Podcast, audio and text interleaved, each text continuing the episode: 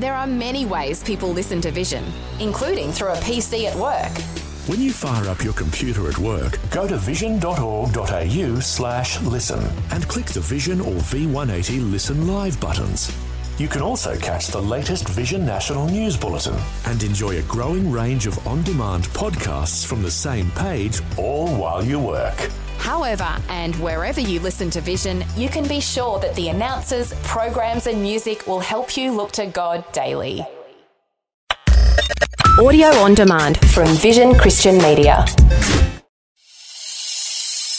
Welcome to On the Rock, God's unchanging word for changing times, with Dr. Kameel Majdali, Director of Teach All Nations, Melbourne, Australia. Dr. Kameel lived and studied in the Middle East, served as the principal of a leading Bible college, and now travels the world teaching God's word. He has an extraordinary knowledge of the Bible and a dynamic ability to make God's truth come alive in a real, practical way. This episode of On the Rock will give you keys to survive and succeed in the days ahead by hearing and doing the words of Jesus. Our series is entitled The Son of God Understanding the Gospel of John, Part 2. We are looking at the cross. And the cross, of course, is the center of the entire gospel. What was an emblem and symbol of a gruesome form of execution has now become the symbol also of redemption. In fact, it is Paul the Apostle's favorite sermon topic Christ crucified. To the Jews, a crucified Messiah is a stumbling block. To the Gentiles, particularly the Greeks, the notion of a crucified king and savior is foolishness.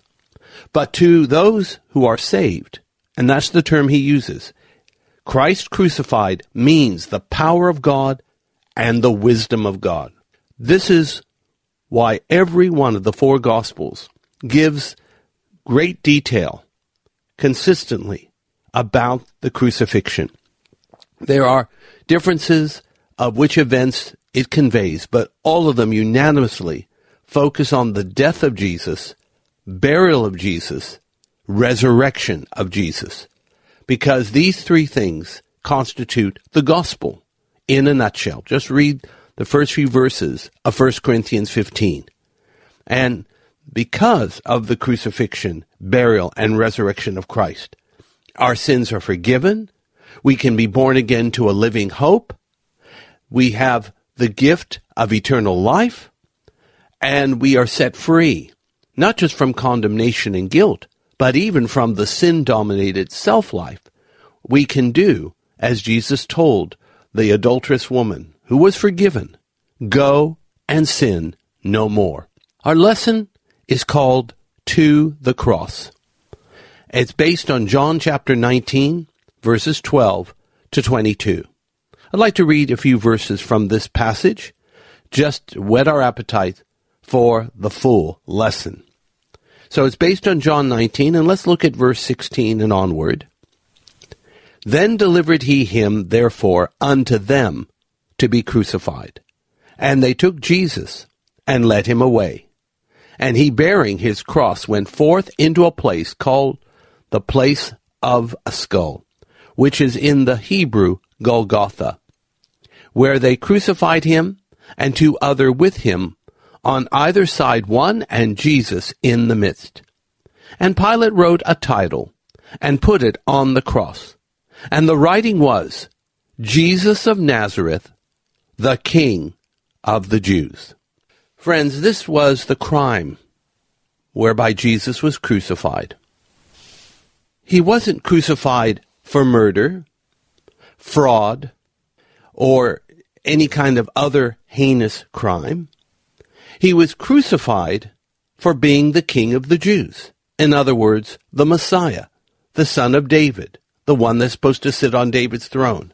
Can you imagine having received prophecies throughout the centuries that the Jewish people are told, here is your Messiah, and now instead of being, as it were, welcomed in his coronation, he is instead being crucified on the cross. And remember, in addition to the fact that what are we supposed to do with a dead Messiah?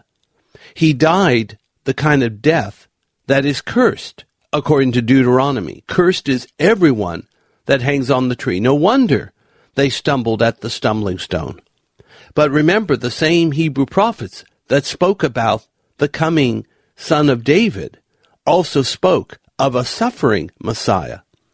And of course, you can read this in Psalm 22 or in Isaiah 53 or in Daniel chapter 9, where it actually says in those verses 24 to 27 that Messiah is coming and he will be cut off, but not for himself.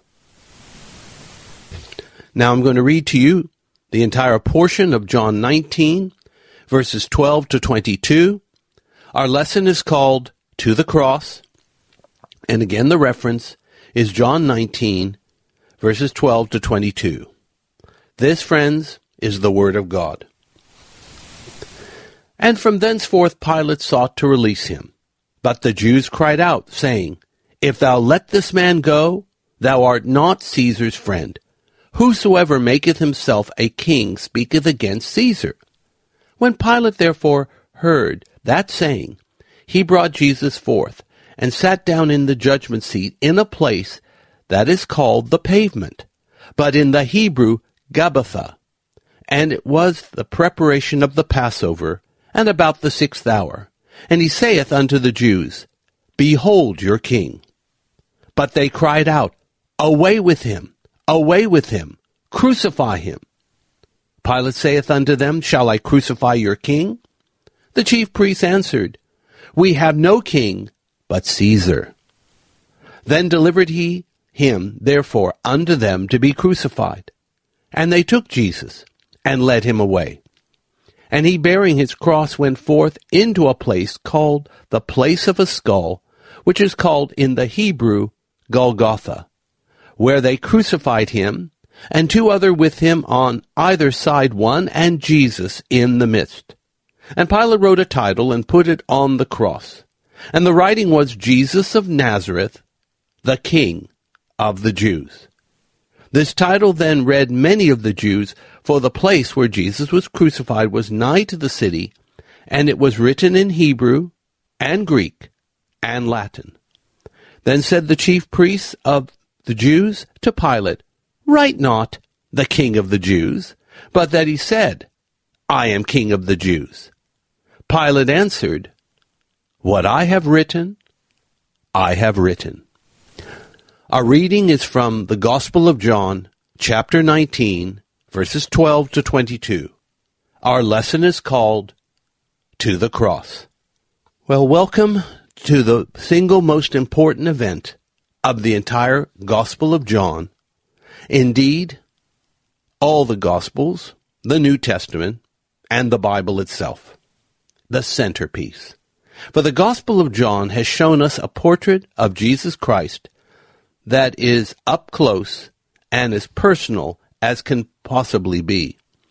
As we enter into this particular lesson called To the Cross, we come to the centerpiece of everything the three Gospels, the Gospel narrative, and so on.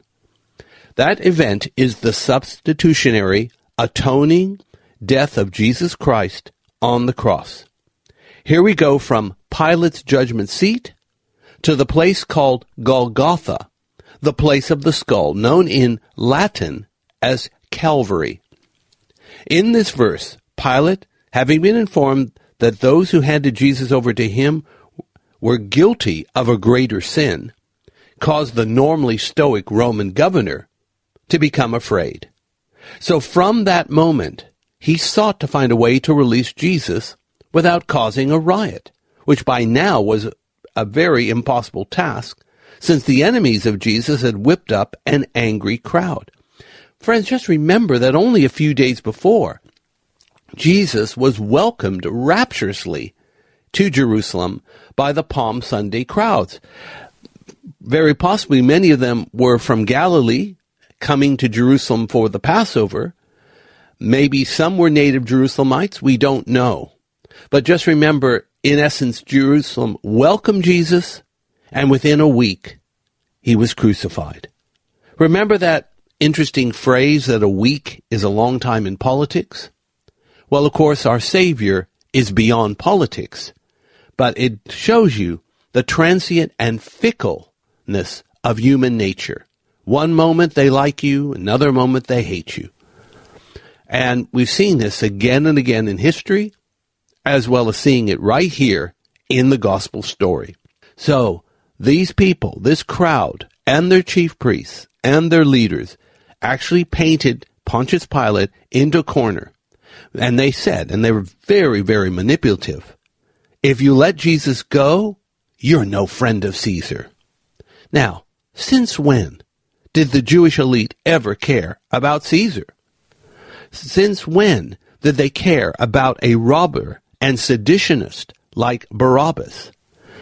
Since when? Only when it came to destroying Jesus, they were throwing everything at him, including the kitchen sink. So where Caesar and Barabbas only were invoked because they were useful to the cause of bringing down the Holy Son of God. They reasoned that anyone who claims to be a king is in competition with Caesar, which technically speaking would be sedition. Now, we go to the pavement of John 19 verse 13. After hearing their compelling argument, Jesus was brought to the pavement. Gabbatha in Hebrew, also known as Lithostratos. And this means it was a raised or elevated place, very appropriate location for a public judgment against a prisoner. But remember something. This was the preparation for the Passover. Verse 14. It was time for the Passover, and they were preparing accordingly, which of course is a busy time for everybody. So in the midst of this busy preparatory time for the Passover, then on top of everything else, the high priest mob wanted to squeeze in an impromptu crucifixion, and they were doing a good job of twisting Pilate's arm for that said purpose. For reasons that are not clear, in the midst of all this busyness, Pilate then takes Jesus with a crown of thorns, bloodstains, purple robe, and worn out countenance, and says, Behold your king. Now, that was a very provocative thing to do, considering he knew what they already thought of him. But in John 19:15, here is a classic version of total rejection. Hate-filled total rejection. And remember these people were not normal worldly carnal people. These were religious people, the elite of the Jerusalem crowd that, of course, had fought against Jesus tooth and nail from almost virtually the beginning. They said, Away with him! Away with him! Crucify him! Pilate says, Shall I crucify your king? Now, listen to this note of apostasy coming from the leadership here because listen to what they said. We have no king but Caesar. Since when did the chief priests willingly embrace Caesar as their only king?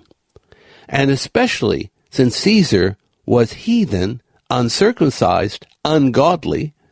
Well, the reason is they had already rejected the king God had sent to them from heaven, so I guess in this case, Caesar was good enough for them. What a terrible decision. They embraced Barabbas, they embraced Caesar, but they rejected Jesus. So because of all that, he was delivered to death. John 19, verse 16. Having received the chief priest's statement of allegiance to Caesar, Pilate delivered Jesus to be crucified, and so they led him away. Talk about injustice. What was his crime? Basically, his crime was the chief priests hated him. The crowd bayed for his blood. Pilate didn't want a riot. So, out of, shall we say, unusual expedience, the Roman governor just passed this problem on to the cross, the place of the skull. John 19:17. The pace is now moving swiftly because the text tells us and he bearing his cross. Now those of you who know your Bibles might ask the question, what happened to Simon of Cyrene mentioned in Matthew, Mark and Luke who carried the cross of Jesus? Well, friends, there is no contradiction. Jesus did carry his cross, but he only did it part of the way. Simon did the rest. John makes it clear that he cannot give every detail of everything that ever happened in Jesus' earthly life because the world itself would not be big enough for the book that would be written. That's in John 21, verse 25. The cross of Jesus was carried to the place of a skull, which is called Golgotha. Please note it's a place of a skull. It's not necessarily a hill far away. It was not necessarily even at the top of the hill. All we know is that it looked like a skull. And in John 19, verse 18, we have the three crosses.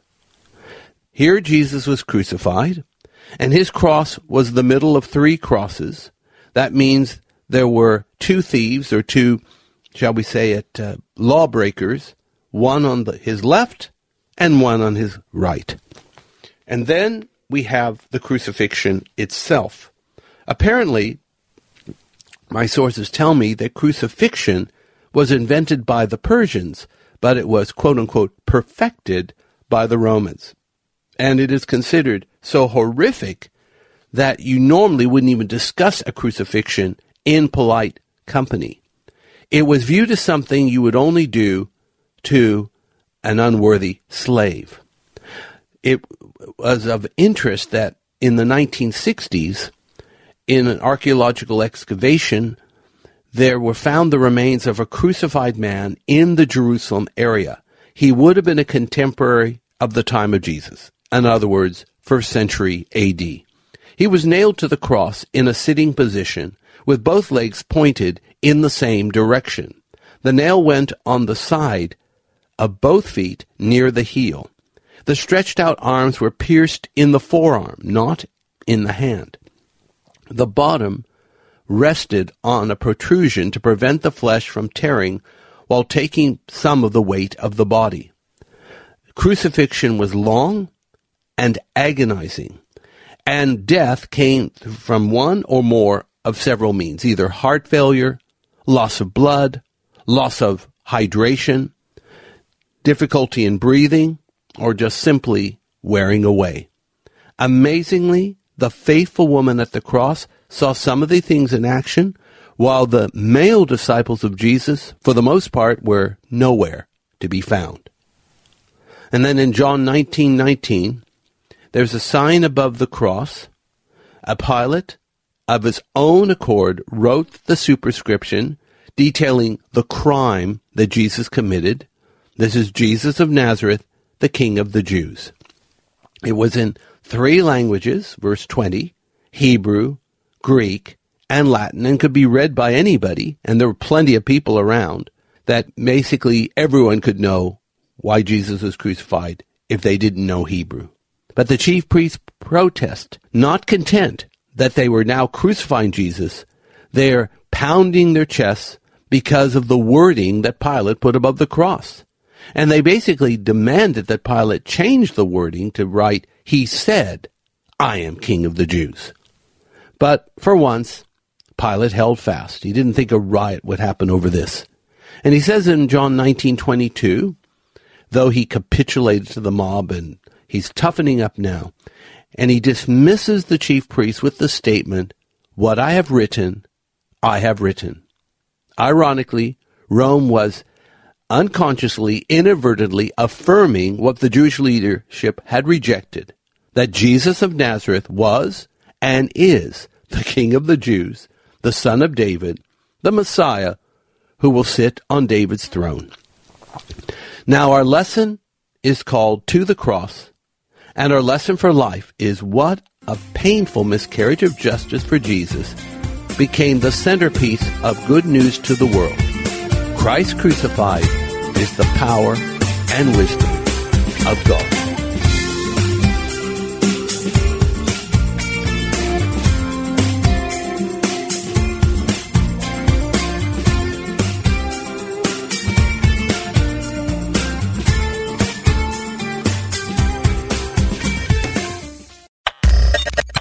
For taking time to listen to this audio on demand from Vision Christian Media. To find out more about us, go to vision.org.au.